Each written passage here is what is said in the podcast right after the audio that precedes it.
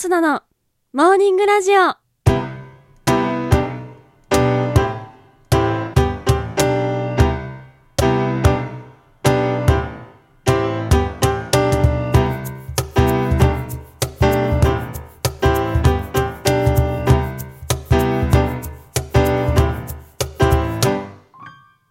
皆さんおはようございます。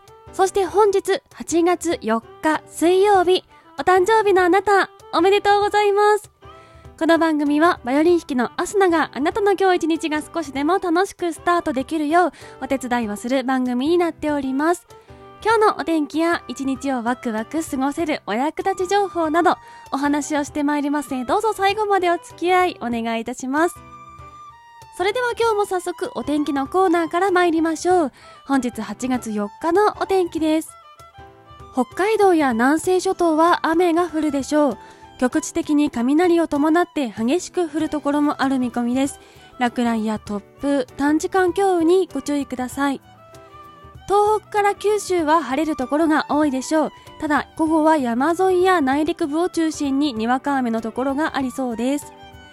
最高気温30度を超えるところがほとんどで、35度を超えるところも多い予想となっております。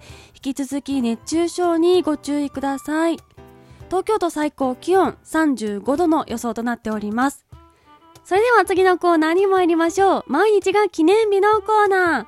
本日8月4日の記念日はこちら。橋の日、箸の日、栄養の日、ビアホールの日となっております。橋の日、こちら8月4日、橋の頃から来ております。こちらは川にかかる方の橋の日となっております。各地域にかかる橋を通して、郷土の心を培うことが主な目的とされております。また同じ橋の頃から、吊り橋の日も今日8月4日に制定されております。続きまして、箸の日。こちらはご飯などを食べるときに使うお箸の方の記念日となっております。箸を正しく使い、美しい所作を身につけることが提唱されております。東京都千代田区永田町にある日枝神社では8月4日の箸の日に合わせて神前に長さ1メートルの大きな箸をご神火で燃やし古いお箸を焼いて供養する箸供養祭が執り行われております。続きまして栄養の日。こちらは88が A で陽が4の語呂合わせから来ております。栄養を学び体感することをコンセプトに食生活を考える日とすることが目的とされております。合わせて例年8月4日を挟んだ週を栄養習慣としバランスの良い食生活をすることで体と心が今より喜ぶ体づくりを続けていくことが提唱されております。続きましてビアホールの日。こちらは1899年8月4日に日本で初めてビアホールが東京銀座にオープンしたことにちなみ制定されております。日本初のビアホール恵比寿ビアホールは現在の銀座ライオンの前身となっておりまして恵比寿ビールの宣伝の一環としてオープンしました。1杯10銭で提供され当時にしても安価だったため連日大盛況だったそうです。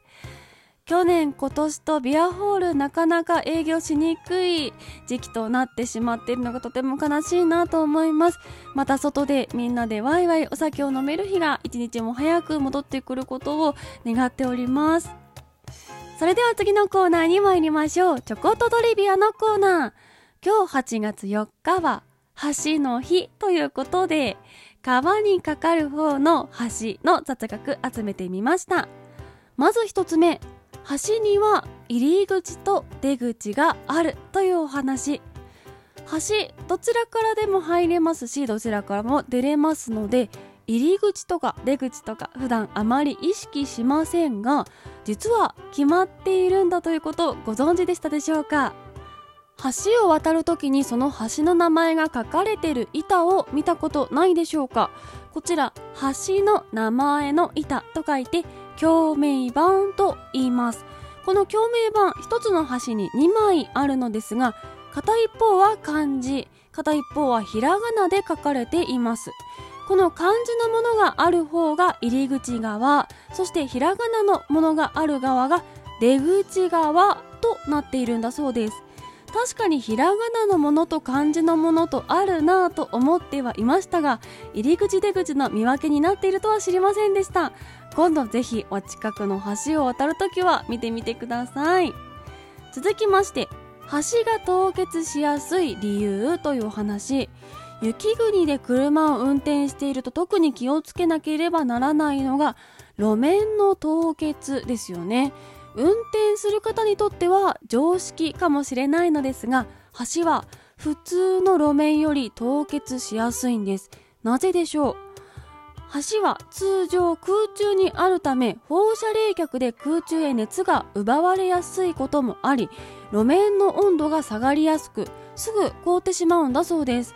さらに普通の道路であれば地中からの熱地熱の影響を受けることもできますが橋は地熱の影響がないため普通の道路よりも温度が下がりやすく凍結しやすいんだそうです。冬場に橋を車やバイクで走る際はスリップしないよう気をつけて運転してくださいね。続きまして日本のおすすめ絶景橋というお話。日本には絶景橋たくさんありますが中でも今日は特別ご紹介したい3つ集めてみました。まず1つ目青森県鶴の舞橋。JR 東日本の CM で登場したことで一躍有名にもなりご覧になったことある方も多いと思います。飛翔する鶴をイメージしたデザインとなっており季節や自然条件によって別世界のように景色が変化するのが魅力ということで私もいろいろ写真見てみたんですがやはり青森ということで冬の雪景色の中の写真がとても美しく幻想的でした。ぜひこちらは写真見てみていただきたいなと思います。続きまして静岡県夢の吊り橋。静岡県大井川の上流にある須又峡にある吊り橋となっております。一度に渡れるのは10人までという制限があります。ちょっとドキドキしますね。せき止められた川の上に架けられた橋なのですが水が光の反射でエメラルドグリーンに輝いておりまさに夢のような風景となっております。近くには温泉もあるということで気になるスポットとなっております。そして最後高知県の沈下橋。日本最後の清流四万十川に架かる橋となっております。欄干のない橋を沈下橋というのですがこの四万十川には全部で47の沈下橋があります。観光遊覧船では沈下橋の下をくぐり抜けることができるんですがやはりくぐり抜けるよりは欄干のないドキドキを味わいながら渡りたいなと思っております。